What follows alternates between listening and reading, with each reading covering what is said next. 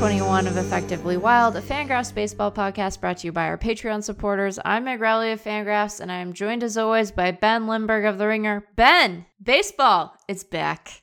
Play ball. Oh, wow, I'm impressed by that. I'm really bad at impressions. Was that an impression? I don't know. I, don't. umpire. I don't do voices well. Put it that way. I don't know if that counts as a voice. I just said play ball. But I'm happy to say it. What a day. Oh, we have waited so long. It's true. There's a deal. The lockout has been lifted. A great weight has been lifted.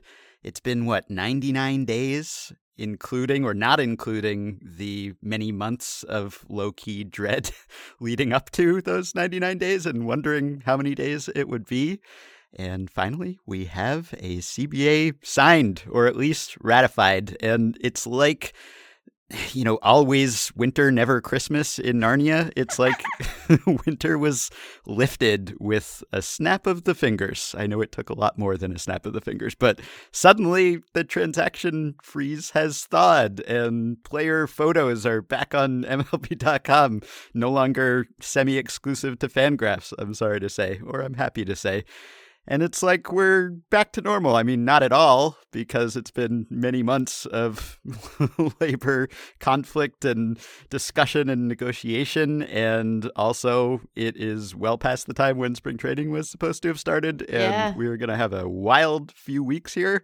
And who's even to say if this is a good deal or a fair deal or an equitable deal. We can talk about that, and we'll probably be talking about that for days and weeks and maybe months and years to come. But Yeah. the headline is that Major League Baseball is back, and that seemed far from a certainty at times. And just the thought of watching Shohei Ohtani on a Major League mound in a few weeks, April 7th, is intoxicating, and the endorphins are flowing for me.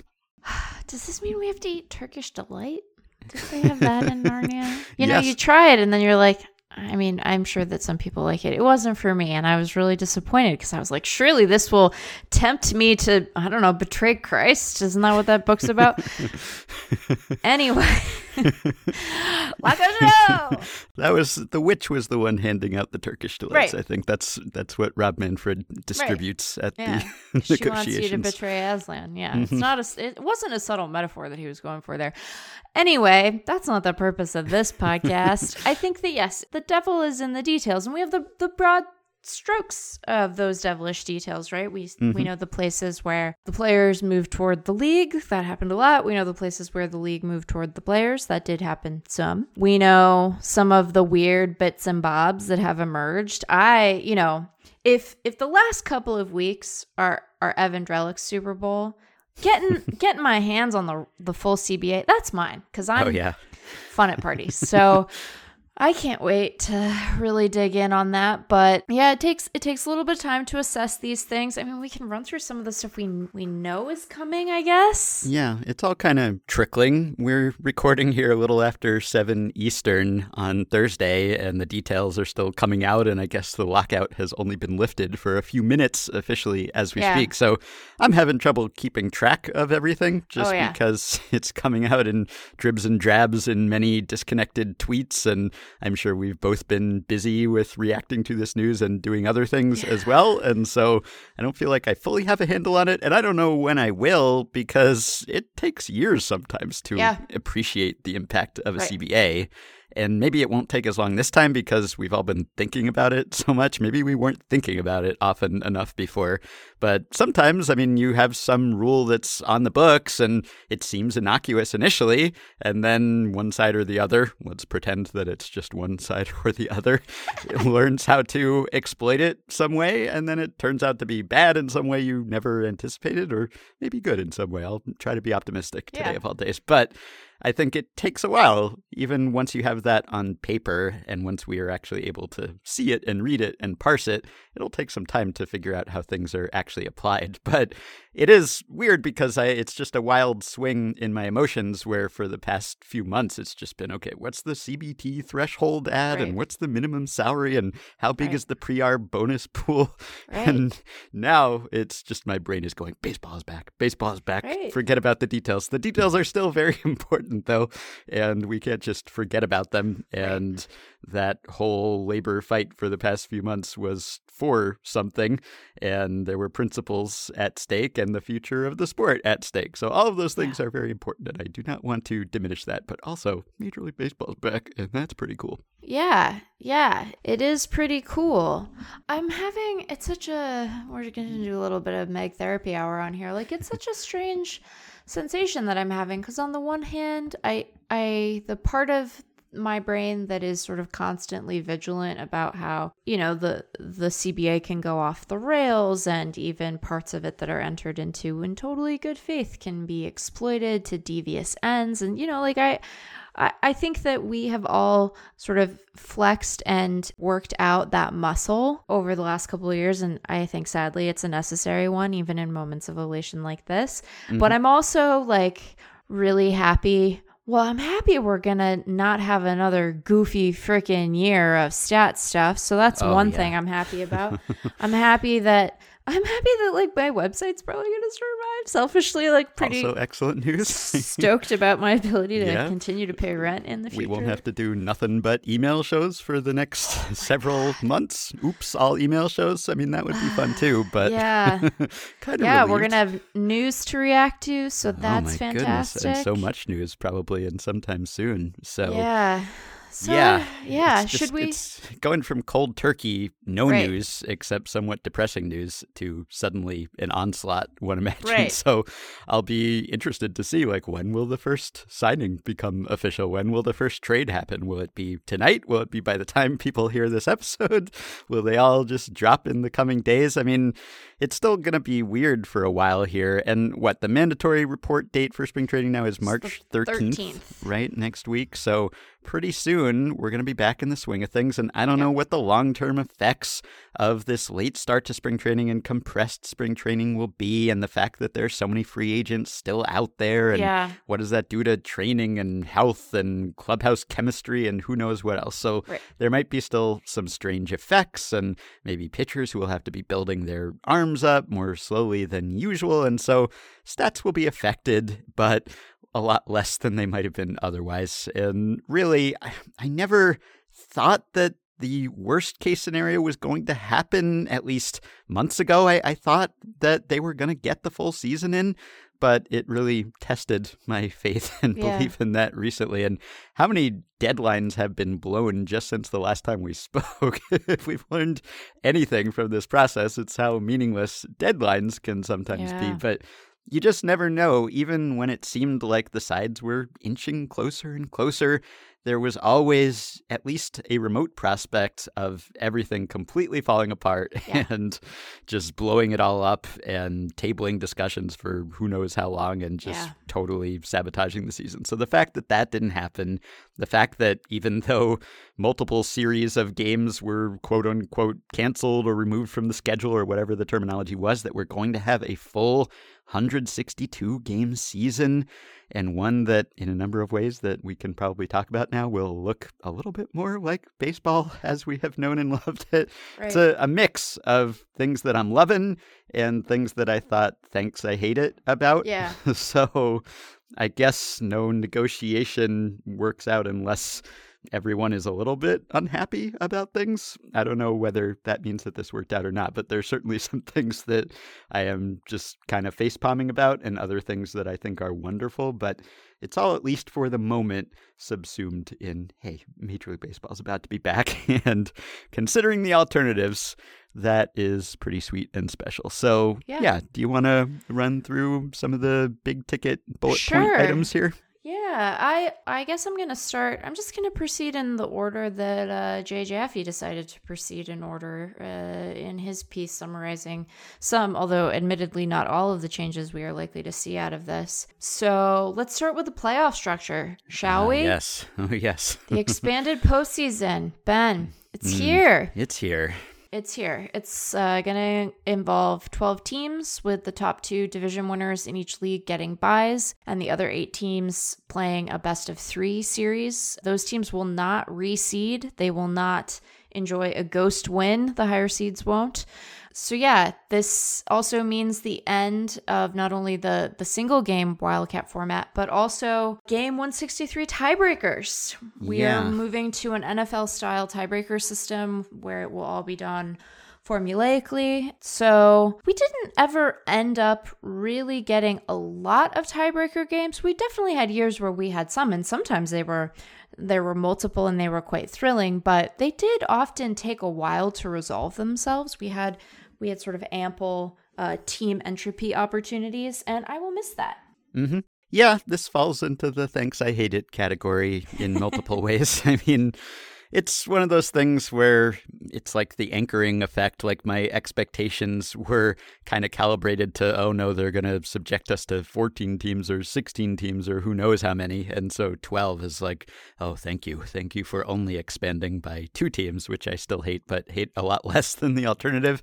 And as for the tiebreaker, yes, I hate that too that falls into that category of this isn't something that happened often, but it still sucks to lose Yeah. the possibility of something special and fun happening. It's like a lot of little things that have been stripped out, like, I don't know, the Waxahachie swap or something, where I'm sorry to lose that. It was very rare and weird, and it's not like anyone really notices or actively laments that being gone, but just the fact that it's not even possible anymore makes me sad. And so the fact that we are ruling out the game 163, even though it doesn't happen all that often, when it does, it's wonderful and the memories Yeah. last a lifetime. So very sorry to see it go.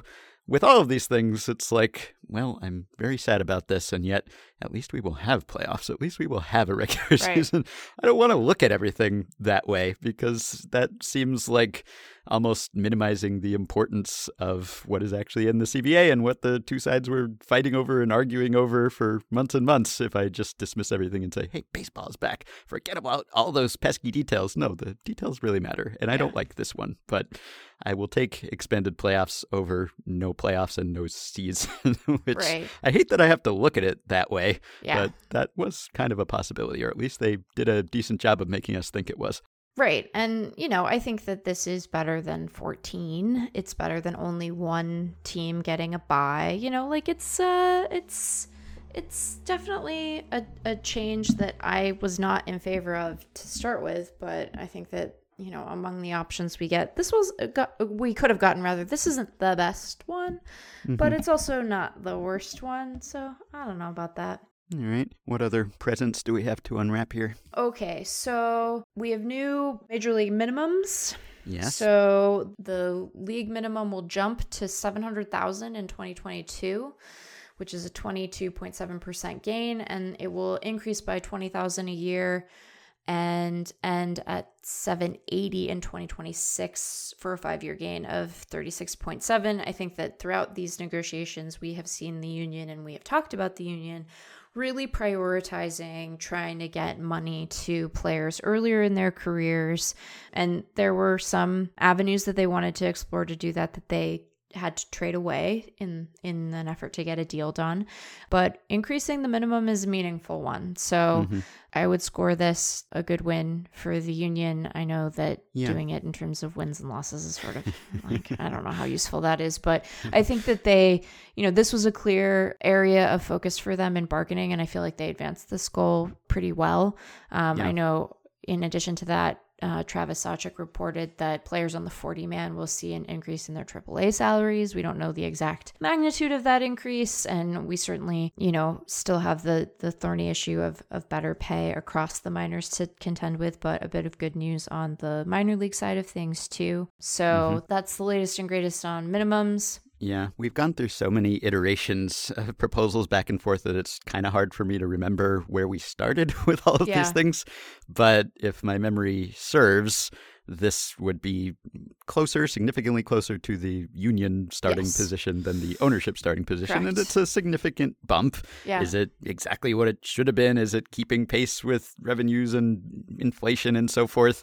I don't know exactly, but it is a meaningful jump, and it's an area where the union sort of held firm and seems to have gotten all or most of what they wanted. Some of these things, we'll get to the CBT, I suppose, in a second, but some of these kind of did end up somewhere in the middle, which yeah. is, I guess, what you would have forecasted. And you just have to go through the weeks and months of arguing over the details to actually get to that point. You can't just skip the haggling and say, let's meet in the middle. It'd be nice right. if you could do that.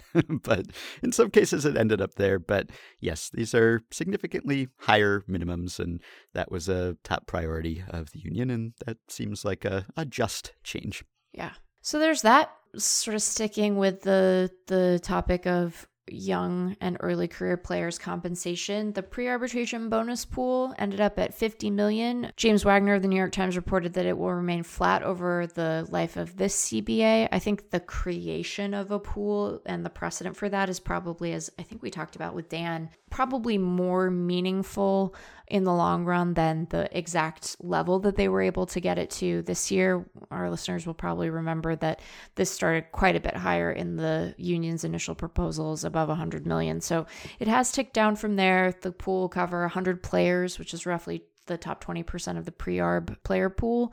And the bonuses will be based, quote, on awards and war, the war metric or blend that will be decided upon by a committee at a later date. So, you know, yeah. I'm just going to like not fret about this as a treat. I think that generally we have seen both the union and the league move away from the idea of using a public facing metric for this. So mm-hmm. I think it'll be one of those things that we see more detail on both in the months to come um, once this committee gets to work and also perhaps in the, the language of the full CBA itself. Yeah, that falls into the category of TBD, I think, to yeah. see what the actual long term effects of that yeah. will be. I mean, the bonus pool seems like a good thing. The divvying up the bonus pool based on some sort of war metric who knows? There are all kinds of potential unintended consequences that could come from that that we've discussed, and we don't even know what that war metric will look like. And hopefully, it is not baseball reference war, Fangraphs war. It's some sort of mutually designed and agreed upon yeah. war. Just what we needed another war variant. Although maybe it won't be a public war variant. That would be weird and confusing if we like backward engineered some super secret MLB war by figuring out like who got the bigger bonus pool numbers. Uh, there will be all sorts of strangeness that comes out of this. so Oh, Ben, I have I have breaking news on Ooh, the pod. Okay. This is courtesy of Jayson Stark of The Athletic was tweeted two minutes ago. Details on the new pre-arb bonus pool payouts. Oh, Jayson, what good timing.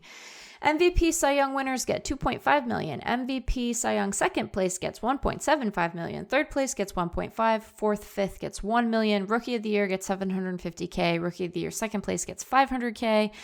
MLB first team gets 1 million. MLB second team, or sorry, this is all MLB first team, uh, mm gets 1 million. All MLB second team gets 500,000. Rest of the pool money is based on war. But a player can only receive one bonus. So rookie of the year who gets who also finished top five in MVP voting would get just one, the larger MVP amount. So they are at least not, you know, sticking you with the lower figure there, but you cannot depending if you've had a truly superlative year, you mm-hmm. you're kind of capped in terms of your potential earnings out of the pool. Now this brings up another issue that you tweeted about, right? Which is oh, the yeah. idea of award votes. What and... a wonderful transition because that was next on my list of ah, things. Ah, perfect. Okay. So we know that sometimes there are incentives in players' contracts yes. for certain achievements that can be related to award wins and that sort of thing. So I guess it's not entirely unprecedented, but the idea that you could be making a meaningful difference in the percentage wise of, of a young player's salary based on where that player finishes in, say, rookie of the year voting or, you know, Cy Young voting or whatever it is that will be weird. Now, I've been in the BBWAA for a decade now, and I've never actually had an award vote because I'm in the very crowded New York chapter and it rotates. But presumably, one of these years, my number would come up. Yeah. And that will be a tough one. Yeah. so, not sure how to feel about that exactly. And who knows? I mean, that really opens up all sorts of possibilities for malfeasance. I'd like to think that that kind of thing wouldn't happen. But even putting that aside, just knowing that voting on what you thought of a player's season would determine to a great degree that player's pay, Yeah. I don't know that I would sleep so comfortably after that. Yeah, I think that it is, it's just really fraught. It's not remotely what, you know, I think that the incentives in contracts make writers uncomfortable. And I think that it's because this is just, this isn't our job. You know, I think that um, it's hard to avoid this with any award voting, but we are not meant to be the story here, you know. So that's one problem. I think that you will have plenty of writers who think about this in a really careful way and try to do their very best to to put forth a good vote. But even doing that, like what if the guy they cover is the guy who should get that vote? They're going to Mhm. be potentially accused of bias in that circumstance. What about situations like like last year's Cy Young, right? This revealed a, a, fundamental philosophical disagreement within the voting body about how we should think about innings and war and the role that that stuff should play in how we determine awards. And, you know, obviously we were, we weren't dealing with, you know, with rookies who were being left off the roster in, in the case of Corbin Burnes. But, you know, I think that there are a lot of disagreements about this a lot of awards voters rely on stats like war to determine at least a part of their vote. I don't know anyone who just looks at the war leaderboards and then is like, I'm done now. I can send my ballot in. But they are relying on war as a stat. We've talked a lot on this podcast about some of the imprecision that is present in war. I think that we have to navigate that imprecision when we're dealing with awards voting, and we certainly take other factors into consideration. And some voters don't care about war at all. Again, some of these sentences out of context are just like really wild.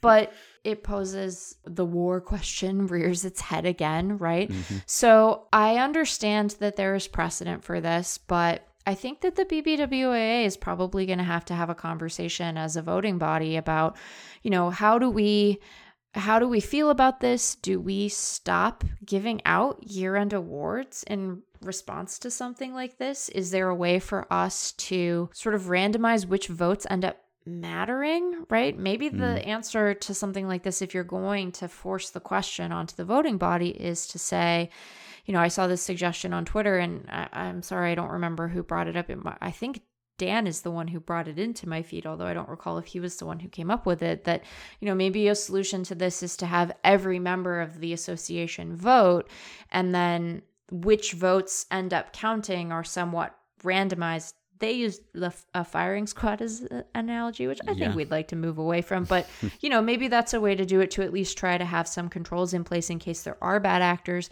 Which again, I don't think is likely to be the biggest problem, but you do introduce the perception of bias.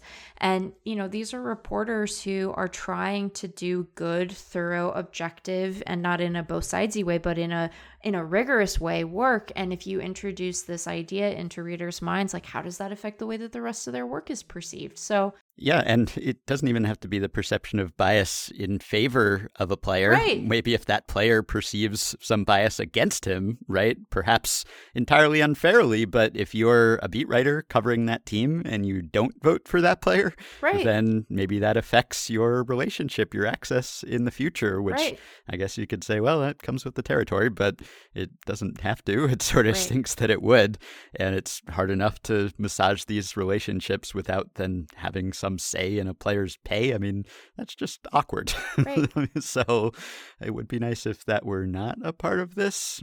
And I guess maybe I'm jumping the line here, but there was another announcement which would be important to people like us and our colleagues.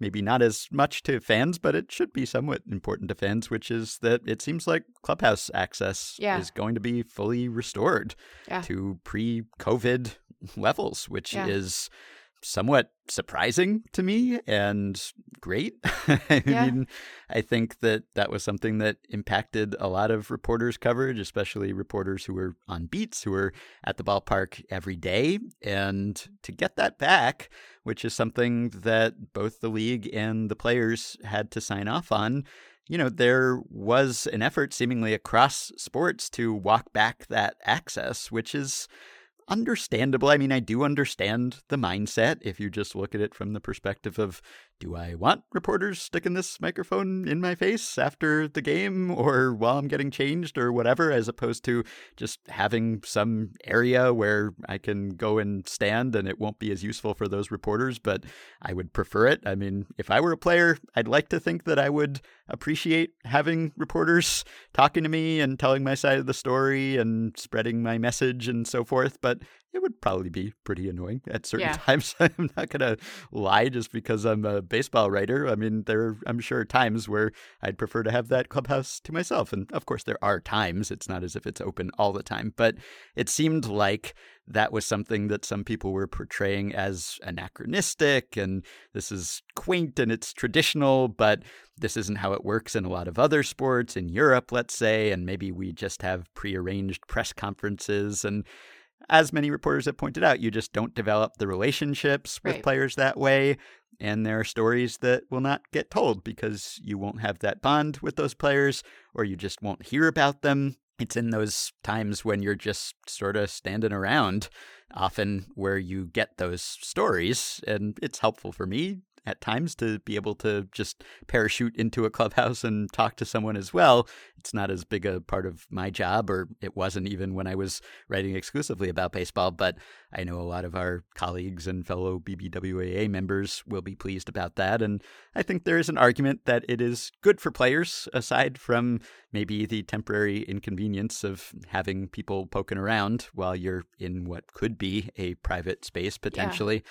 There's something to be said for having someone who is skilled at disseminating messages doing that for you, and hopefully not in an adversarial gotcha type way, which I don't think is the case for most reporters. They just want to tell an interesting and honest story.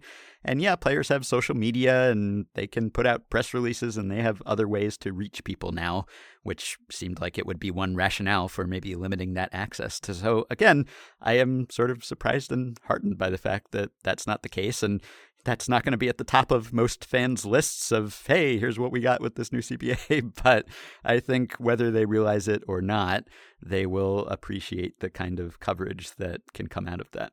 Yeah, I think that that's right. And I think you're right that there's probably some middle ground to be reached in terms of exactly where that access is provided cuz you know, I wouldn't want people in in Yeah. my dressing room either. So I get I get it. I mean, I but I think that you're right that the kinds of stories you are able to tell when you develop those relationships are just fundamentally deeper than they would be without it. So I think that preserving access is important, even if we acknowledge it. Need is maybe strong, but a desire to think about how to achieve that access in a way that isn't overly invasive in moments when when some amount of privacy might be appropriate. So, you know, I think that we can kind of noodle our way through that, but if we go back to the the rookie of the year thing for a second like this also in some ways i guess that it's a less significant concern since these monies are paid out of central revenue and not the responsibility of any given team. But like if you're a team and you have a potential rookie of the year candidate what kind of calculus are you doing to say i really want to put the full weight of my you know team PR behind a rookie of the year campaign for this guy versus what it's going to end up costing against the CBT because earlier parts of this said that you know that money would count and we just don't know. So anyway, I don't know. It's it's a weird bit of it's a weird bit of business mm-hmm. potentially. So there's that. We may be burying other leads. What else we got? We got Universal DH. Oh yeah, we got we something, got right? a universal DH. I may be going out of order here, and that is one of the least surprising things Yeah. to come out of this, probably. So, but I think we are both pleased about that, and we Yep. maybe don't have to rehash all No, of the reasons think we do. now.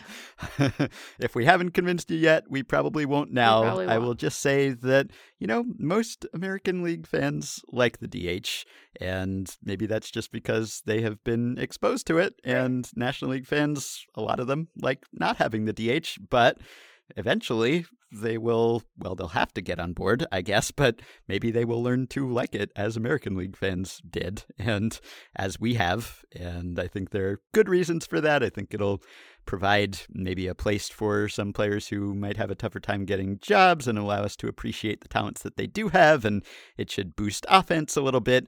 And it should, well, spare us the spectacle, not in a good way of pitcher hitting. But I said I didn't want to rehash the whole debate here. We'll all miss the once in a blue moon pitcher homer too, but I will not miss most pitcher plate appearances. So I am on board there's nothing that precludes a team from still Yeah. having a Oh, yeah. pitcher hit. It's not forbidden. there. It's mm-hmm. just that they don't have to do it. So, Yeah. you know, everybody relax. It is the end of an era, though. I oh, mean, oh, yeah. this has been coming for centuries, but the fact that it's finally here and the fact that it took as long as it did, like 50 years, for it to move to both leagues after moving to one, and the fact that it had been 80 years or whatever since it had been first proposed. Baseball moves slowly sometimes, but we got there eventually. And, you know, there are aspects of it that even I will miss, like just being able to track the progression of the talent level in the league by looking at the relative performance Yeah. of pitcher hitters compared to actual hitters, which just gets worse and worse and Yeah. worse. So that'll sort of miss. And I get that there are some other slight advantages, and maybe people prize the variety, but you know, it is the end of a long and contentious debate. I mean, it's not the end of the debate, probably, but the debate will be even less productive and purposeful now. And eventually, the debate will die out because as long as you had it one way in one league and one way in the other league, it was never going to end. And now it will end. And I'm sure some people are sorry about that, but I ain't one of them. Yeah. Okay, we we probably have buried the lead. We should get to the CBT stuff because that's pretty meaningful. So, the thresholds will increase. The threshold for 2022 will be 230 million, up from 210 last year. That's a 9.5% jump. It will increase to 244 million by the end of this CBA term, which is a gain of 16.2% over the five year deal. It increased by 11.1% over the previous five years of the CBA. You'll you'll recall, I, I think that there was some consternation about how those numbers were doing relative to various benchmarks, including inflation and league revenues, but this is where we have landed.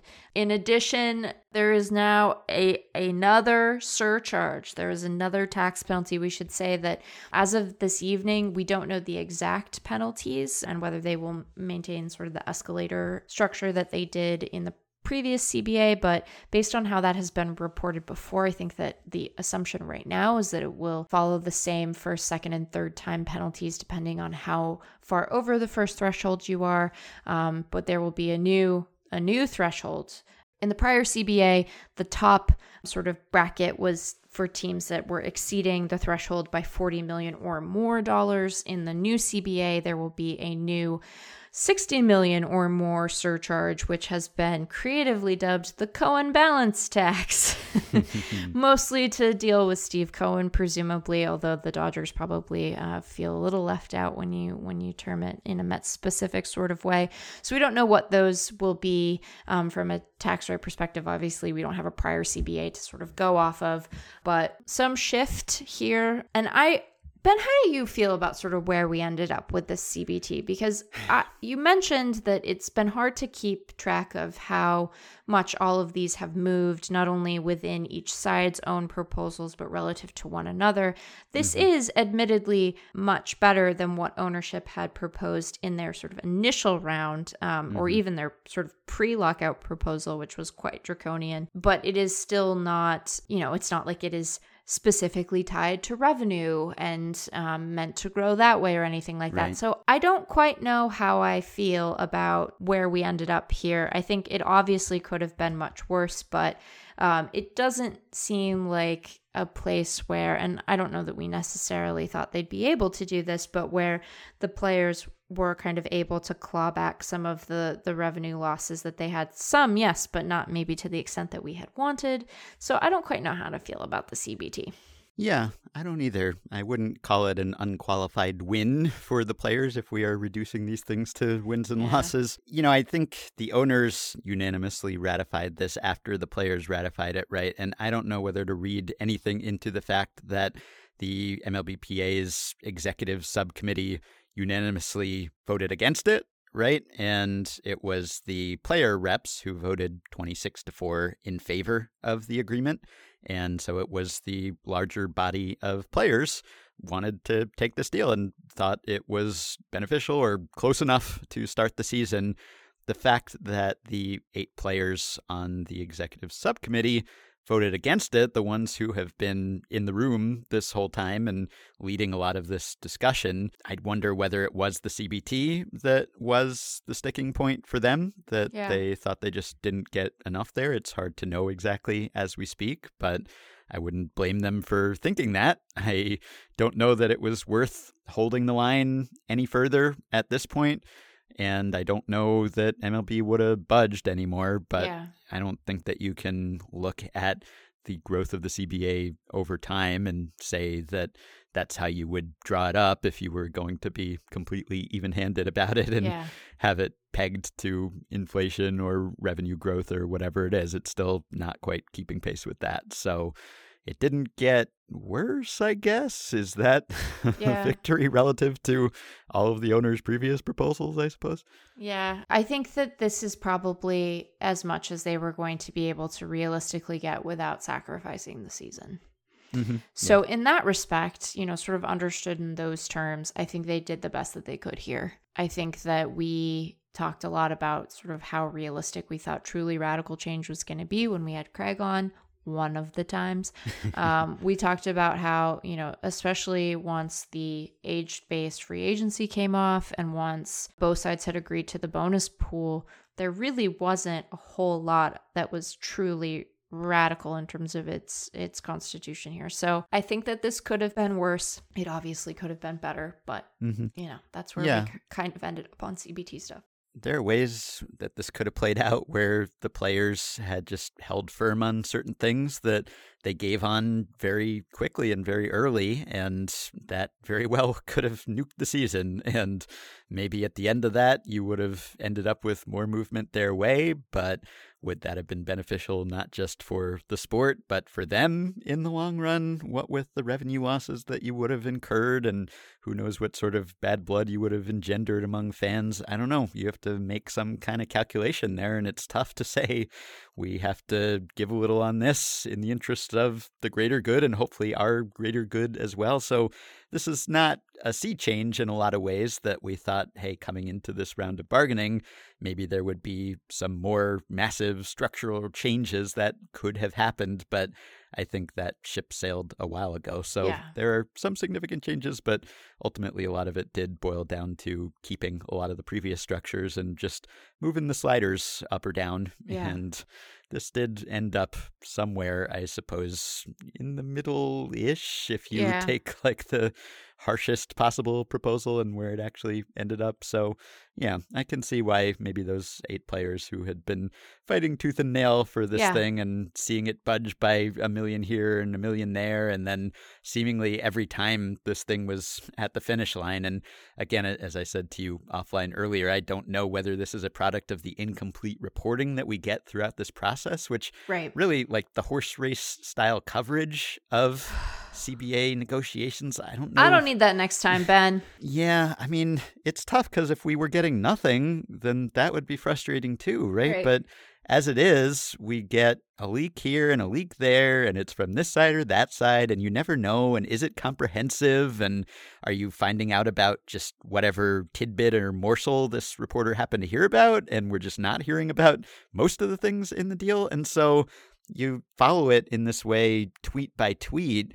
And it's hard when you're in the weeds like that to really have a holistic sense of where things stand and what the movement has been. So I'm sure all of the reporters who've been reporting on this have been doing the best that they could too. But oh yeah. it's tough. I mean, it's it's behind closed doors for a reason. It's supposed to be. So it would be okay if it were all just totally secret, I suppose. But imagine if we'd gotten nothing over the past three or four months. Like in some ways, that would have been more maddening, and in some ways, less maddening. You know, because it's just like it seemed like every time that this deal was close to the finish line, there'd be a tweet that was like, well, they were close. And then MLB said, oh, and also we want you to, you know, give up this grievance, right? Which is another thing that happened, right? The pandemic era grievance that the players had filed, that one they surrendered here. Yes. They still maintained Exactly. the earlier grievance, right? Correct. Multiple grievances.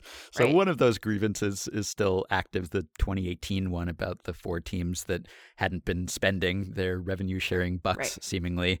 But, you know, it just seemed like there was always a rider attached at the last second, or at Yeah. least it was often framed that way, which would be immensely frustrating if that reflected the reality. But again, it's tough because we're getting one side of the story here and another side of the story there, and none of us was actually in the room when it happened. So it's tough to tell sometimes. Yeah, it can be a little tricky to tell. Speaking of changes, do you like my segues? Yeah. So, a couple of rule changes uh, in Mm. addition to the designated hitter. I think this one is going to be a favorite among players, particularly relievers who have been up and down a bunch. Teams can only option a player to the minor five times in a single season hmm in an effort to sort of curb the experience of people like, say, Louis Head, who just like never knew where he was going to be sleeping on Yeah. any given day. We've done interviews and stat blasts about Yeah. record numbers of being demoted and promoted. So Yeah, so I think that that's a, a step in the right direction from a quality of life perspective and one that is, you know, unlike other sort of quality of life improvements in prior CBAs, really targeted at guys on the fringe of the roster. So I think that that's good. And then players have agreed to a 45 day window to implement new rules in the off season. Their Right. prior sort of notice period had been a year. And this one I think is, it got some play on Twitter, but I think it's useful for us to sort of delineate how this is different from prior instances. The league has always tried, I think, to get the buy in of players when it makes rule changes, but with sufficient notice, they're allowed to make unilateral changes. So mm-hmm. I know that some folks looked at the committee that is going to consider these rule changes, which will now consist of four active players, six league representatives, and one umpire, and thought, well, that's slanted to, toward the league. And if that is sort of offensive to you philosophically, I think that that's fine. Like you can you can find that troublesome, but it isn't meaningfully different. I don't think from from prior instances of the CBA, and it does formalize the participation of active players in a way that hopefully will be productive to those conversations if they can, Right. you know, really be focused on the different perspectives that need to be represented there. So so that's sort of where we sit with rule changes obviously we can anticipate that they might after the the 2022 season again these are only off-season changes and they specifically said that this stuff starts in 2023 but we mm-hmm. might anticipate a pitch clock base size changes defensive positioning stuff the automatic ball strike zone all of that will sort of be on the table but Yeah. none of those rule changes are guaranteed and none of them will take place in the 2022 season. So the only mm-hmm. Real on-field rule change um, is going to be the the DH. So right. for 2022, I should say. Yeah. So we get a, a year or part of a year to persuade people that we don't actually have to ban Right. the shift. Yeah, which jo- we, Joe Sheehan's just going to tweet about this every Yeah. single day. And we talked about that last time. I, I direct people to Russell Carleton's most recent Yes. article where he points out that the impact seemingly would be pretty minimal and is not, I think, worth the philosophical sacrifice that you're making there. But yeah, to MLB's credit, which is not a phrase that we have had occasion to say all that often lately, they have held off on making some of these changes unilaterally, which they could have, right? I mean, we could have had a pitch clock by now if MLB had just said, hey, we are imposing this a year Right. from now, like it or, or leave, right? Right. And they have not done that because, well, maybe partly because the CBA was coming up and they knew it was going to be contentious as it was, and they didn't want to inflame players' passions any further. But Right. This is something that I have misgivings about, but ultimately I think is probably a good thing. Just it has to change. Certain things have to change. And I do understand the player's position. There are conditions at my workplace that I wouldn't want someone to come in and say, hey, this is going to be different now. Yeah. So adjust. like, I get it. I get why they're resistant.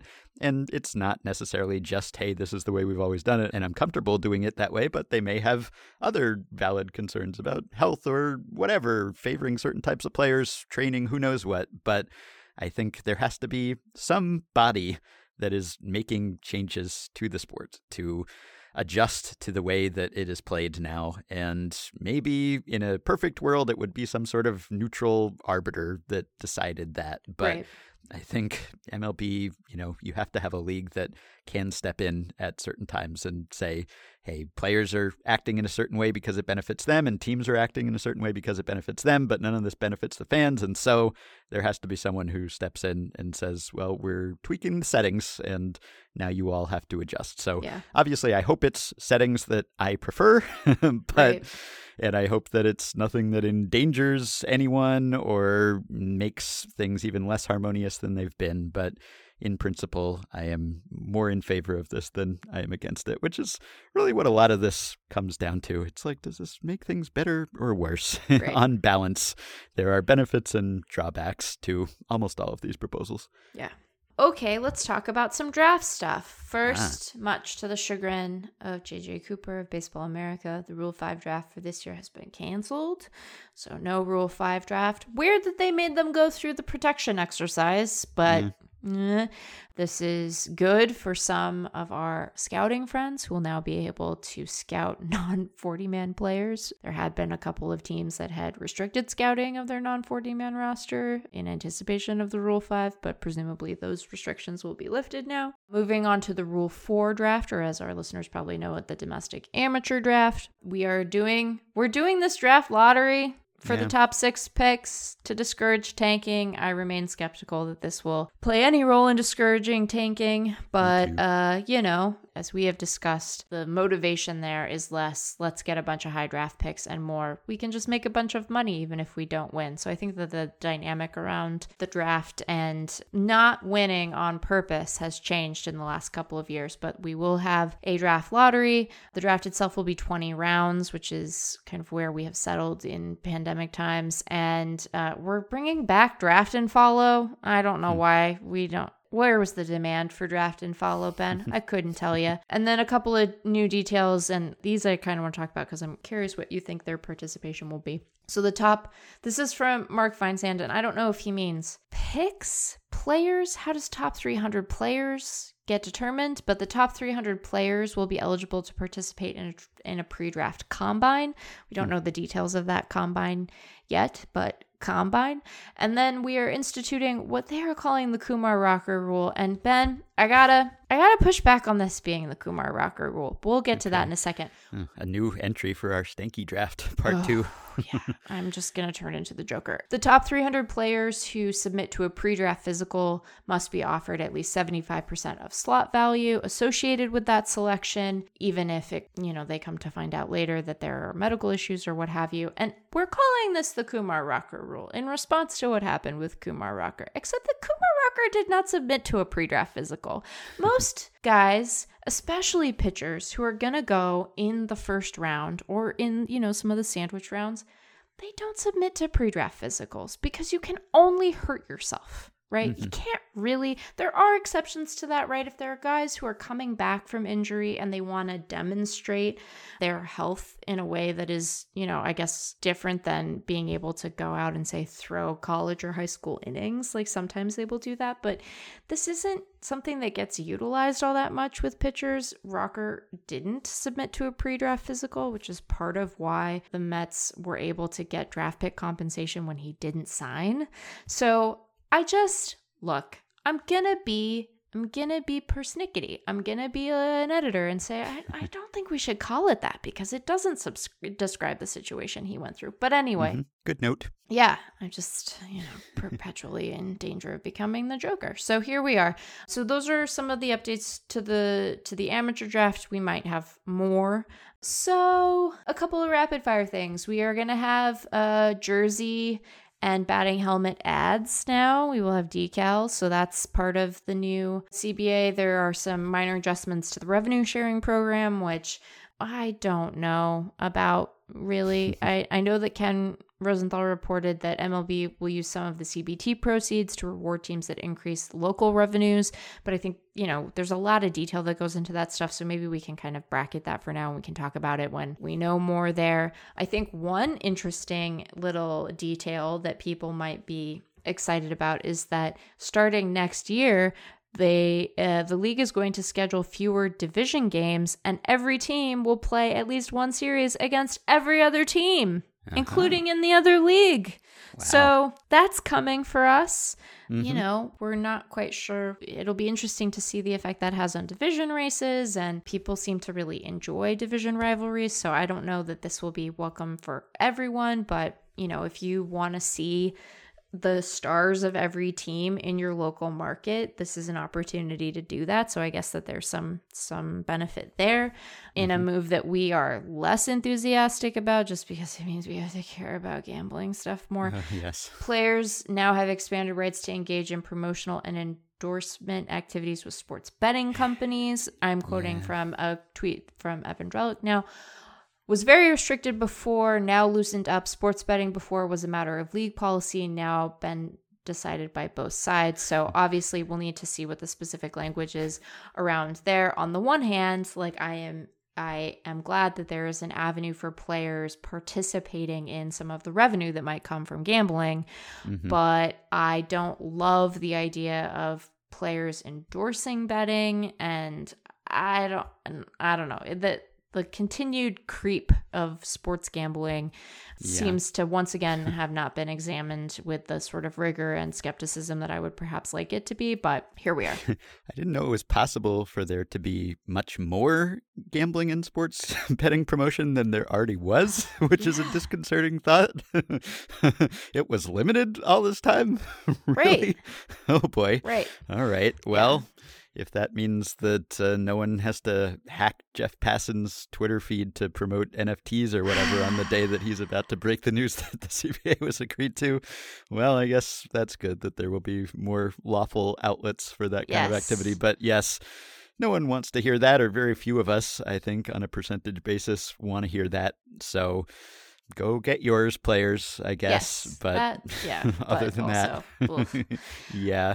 And I'll also say I was going to say like one of the the little saving graces, the silver linings of the lockout was that at least if there were no games, you couldn't have any scandals about gambling on games like the NFL has had recently. yeah. It's like that tapping on head meme that you see all the time. But I guess that is probably part of our future one of these days. So brace yourself for that. As for the decals on the batting helmets and the logos on the uniforms, personally, not something that I am, as you would say, going to get fussed about. this is something that I think a lot of people probably don't like, and I don't like it. I'm not saying I would have suggested this change or that I'm in favor of it, but I'm also pretty sure that I won't care in the long run. I'm, I'm not really a uniform guy. I'm not really a jersey number guy.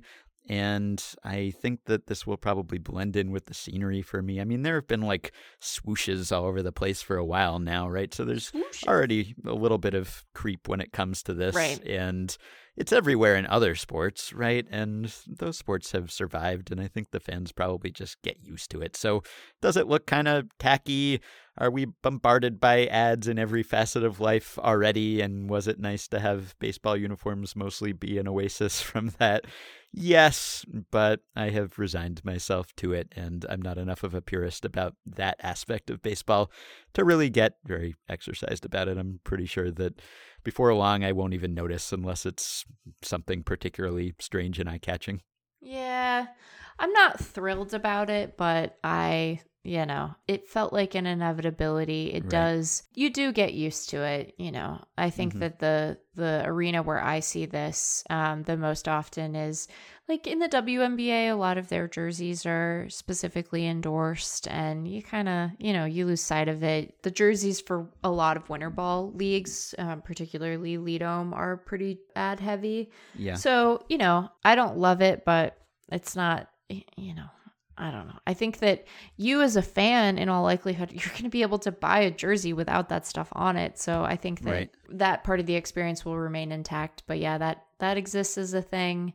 I guess that we kind of buried the the lead on on a couple of things, which is you all might be wondering how it is that we're gonna play 162 games, given the the fact that it is now March 10th and we have not started spring training. We will have nine inning doubleheaders, nine innings, Oh, and yeah. regular extra innings rules. How how is it minute fifty whatever? I And know. we are just this was no I ghost. actually I tweeted I know. on this equation, uh, which I rarely do these days except to retweet something. This is such a momentous occasion, Yeah. and thanks for the many people who have reached out to offer your congratulations. No more Zombie Runner. The Zombie Runner is no more.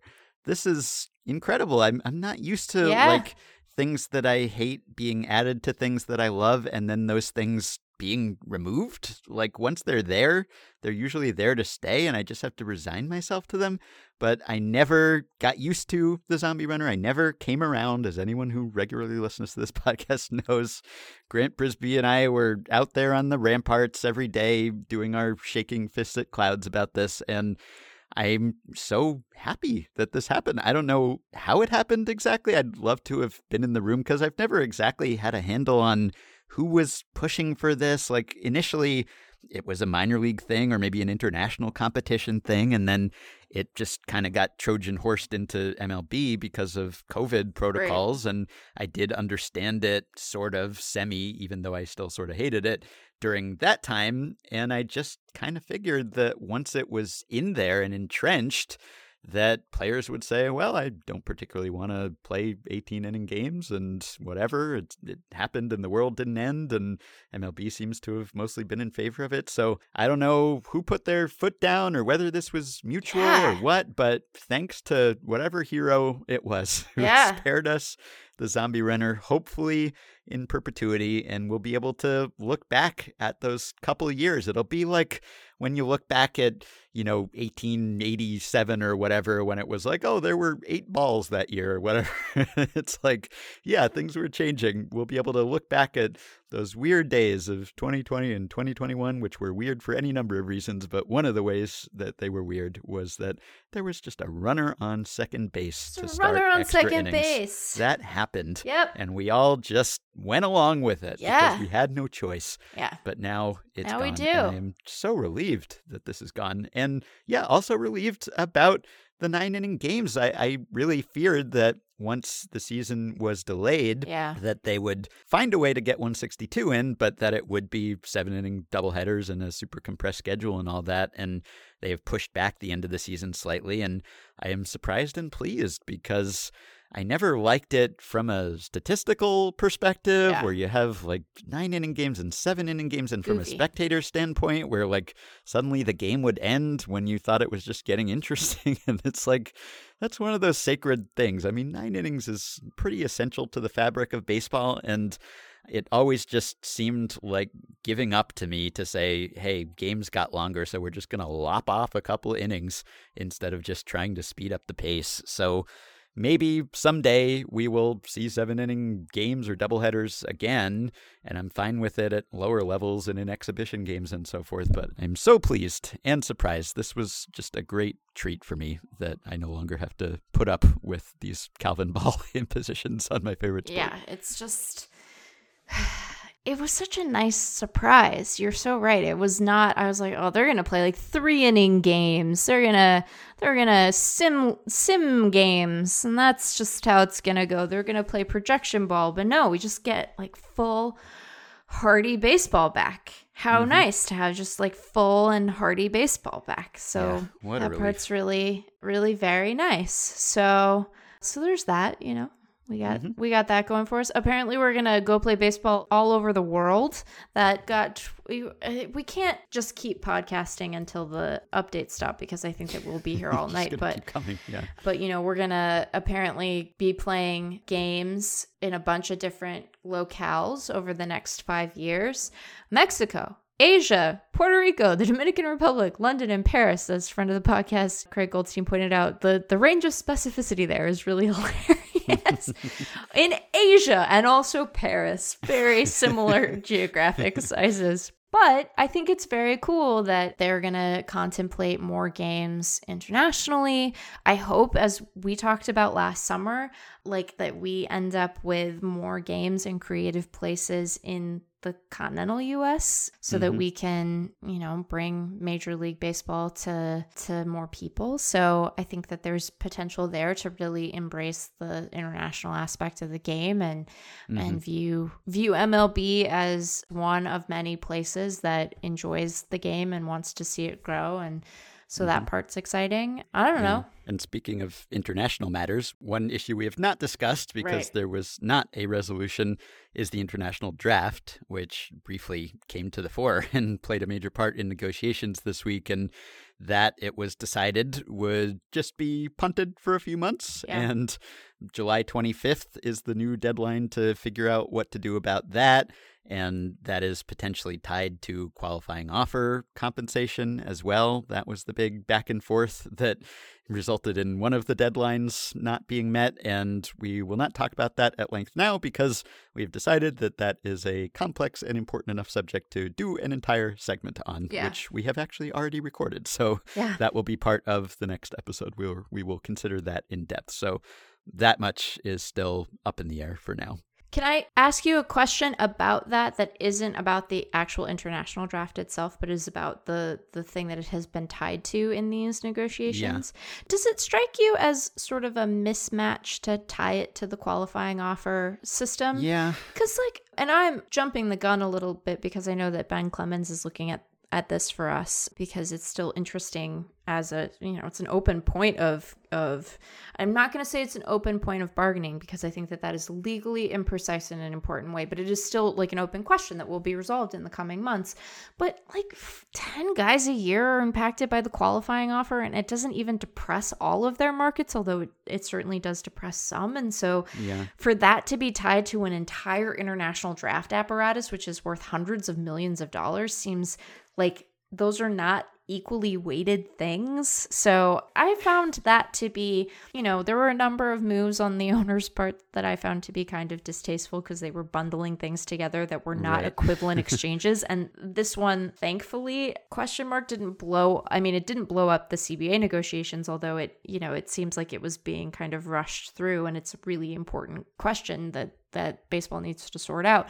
But it didn't seem like it all tied together in a way that made it make any sense. So I don't know about that, Ben. Yeah, it's it's hard to say. It's hard for me to say, at least, which is one reason why I wanted to have someone who has actually covered these things on the show because this is one of those areas where I don't even know what my position is necessarily on an international draft. It's Yeah. like, well, I, I like this part of it. I don't like that part of it, but I also don't like this part of the current system. And so I don't know, is this better or worse, or is there a better solution? So it's hard to say. And yeah, as to the value, I'm not sure about that either because you already have the hard cap system, right? So that kind of already determines how much money is being spent on those players. So then it's just about how that money is distributed and to whom. And so if, as I've seen reported, the qualifying offer compensation is worth something like fifty to hundred million dollars a year, which sounds like a lot. I have seen that figure like- though, right? doesn't But seem real. no, it, it I don't know where that came from. If that came from the desk of Rob Manfred, then that would explain why it sounds exorbitant. But yeah, I I don't know how to do that math exactly. And there, as you said, have been a lot of those situations where it's like, well, we'll give you this, but only if you give us that. And it's like, but that is like 10 times more important. And also, we never really talked about that before, and it has nothing to do with this other thing. So yeah, it's frustrating. But I will say, because I guess we've just about gotten to the end of the actual changes that we know thus far, although I'm sure next time we talk, we will know more and we will talk about those things too. But one of my major takeaways from this whole thing, I mean, just aside from the sense of relief, because if this had gone on any further, and not that I want to create a fake deadline of my own, but we were getting to the point where it was going to be very difficult to play a full season. And if we had gotten to that point, then it would have thrown a whole other set of wrenches into the negotiations because then the players potentially could have pulled expanded playoffs off the table and MLB could have pulled the prospect of 162 games and actually paying players for those games and then they would have had to negotiate both of those extraordinarily sticky issues and then all bets would have been off. So the fact that that was averted is a relief. And also, I think one of my takeaways from this whole process, and we've talked about it plenty, but there really was a major shift in the quality of the coverage and the tone of the coverage, I think. And there was a good article in the Washington Post just this week with thoughts from Craig Goldstein and Hannah Keyser and Ken Rosenthal and Jeff Passan, et cetera, about just how the tenor of the coverage has completely shifted since the last work stoppage in baseball. And I think the article does a good job of laying out the reasons for that. And it's partly the facts of this negotiation, it's partly changes in the demographics of baseball reporters, and partly just changes in national attitude and how favorably people think of unions and all of these things that aren't directly related to baseball, even, but are reflected in baseball. But that has been a big change, I think, and it's one we've remarked on. And it also seems to have been reflected in fan sentiment. And I've seen multiple polls in recent months, and one just this week, I think, which I will link to on the show page. But there was a YouGov poll, there was a Morning Consult poll, and they pretty consistently showed that it seemed like of the baseball fans polled who had an opinion, it was about two to one in terms of blaming the owners instead of the players. And I don't know whether that affected the negotiations at all. I think it's more likely that it didn't than that it did.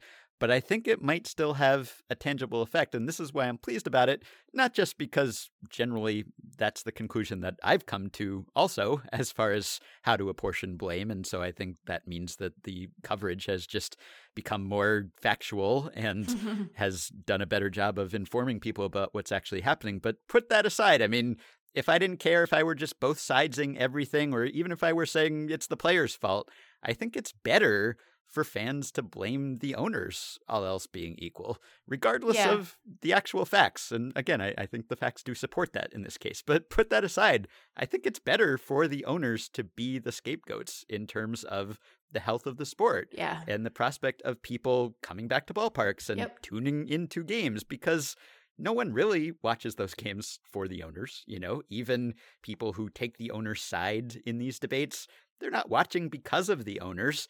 And if they are mad at the players, I think that makes them much more likely to walk away or tune out or feel bad about baseball than if they're blaming the players because if you pin it on the owners, well, then the players go back to work and it's baseball again and you feel good about it. Whereas if you blame the players for whatever reason, then you might have that lingering resentment and you might not come back to watch the sport. So I think the fact that it is played out that way, again, like the way the negotiations played out was not necessarily good for baseball, although it was better than it could have been.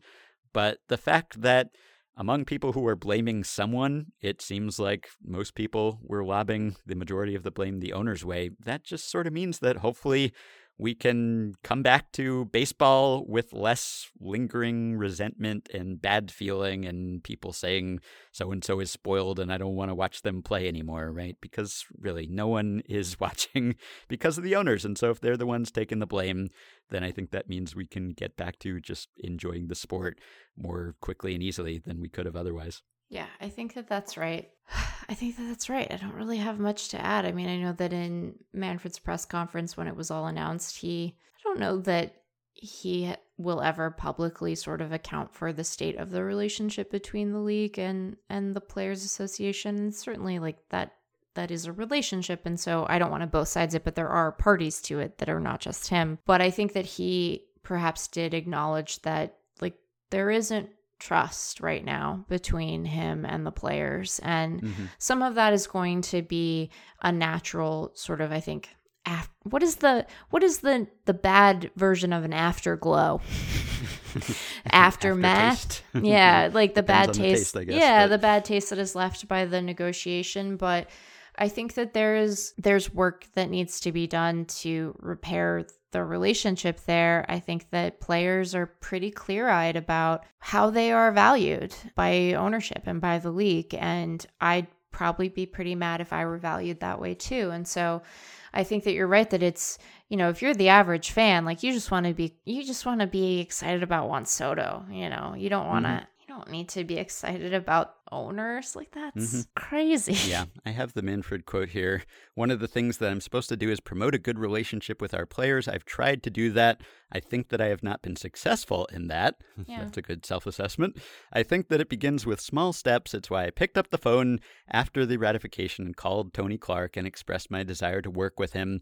It's going to be a priority of mine moving forward to try to make good on the commitment I made to him on the phone. So it's very much uh, actions speak louder than words Yeah. sort of situation at this point. But I guess I'd rather have the words than not have them. So we'll see if he backs them up somehow. Yeah, I mean, I think the thing for everyone to remember, and I wish it, you you expressed this well a couple of weeks ago. It's like, was it weeks ago? It might have been days, Ben. I have no memory. difference, yeah. But you know, it's not as if we are asking the owners to not make any money. We're asking that they be a little less greedy, and like it, it is so easy to sit back and and just marvel at the opportunity that the sport has in front of it, right? Like we've talked about, the players have never been better than they are right now in this moment.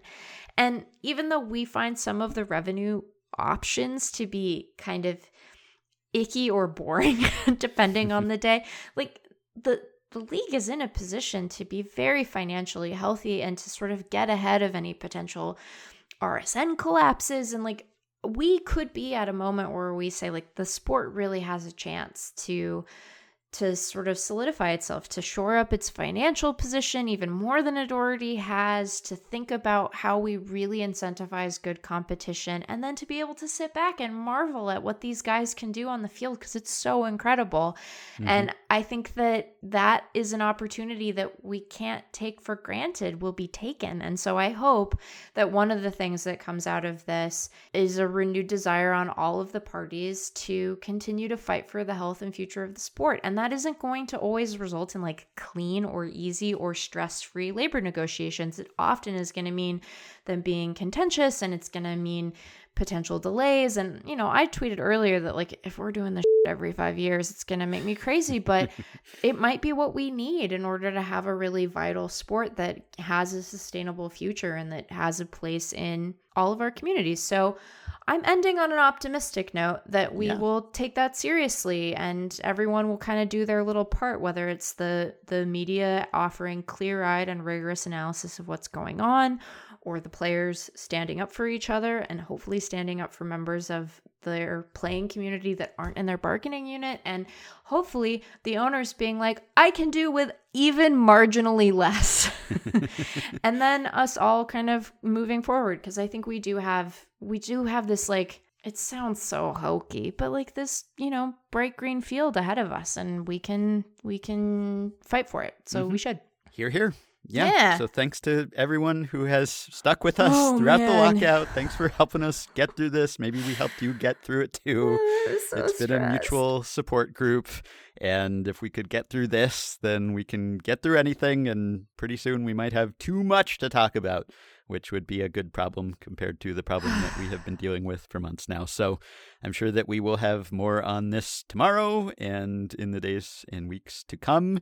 And we will also have some exciting stuff to talk about that is not related to what is in the CBA, but is related to games and players and yeah. performance. And cannot wait to mix some of that into the podcast rotation. Yes. I have missed it. Yeah, so thanks to everyone, and we will be back soon. You can support Effectively Wild on Patreon by going to patreon.com slash effectivelywild. The following five listeners have already signed up and pledged some monthly or yearly amount to help keep the podcast going, help us stay ad-free, and get themselves access to some perks. Duncan Regan, Kevin Brotzman, Stephen Sachs, Jacob Sachs, and Dwayne Bishop. Thanks to all of you. Our Patreon supporters, of course, get access to exclusive monthly bonus pods and an effectively wild Patreon Discord group, among other perks. Anyone is free to join our Facebook group at facebook.com slash group slash effectively wild. Please keep your questions and comments for me and Meg coming via email at podcastfangraphs.com or via the Patreon messaging system if you are a supporter. You can follow Effectively Wild on Twitter at EWPod. You can find the Effectively Wild subreddit at r slash Effectively Wild. Thanks to Dylan Higgins for his editing and production assistance. And we will be back with one more episode before the end of the week. Talk to you very soon. Gotta tell you, evening sun is sinking low. The clock on the wall says it's time to go my plans, I don't know about you. I'll tell you exactly what I'm gonna do. Get in the groove and let the good time roll. I'm gonna stay until I soothe my soul. If it take all that long. Lo, the winter is past, the rain is over and gone. The flowers appear on the earth, the time of the singing of birds is come. And the voice of the turtle is heard in our land.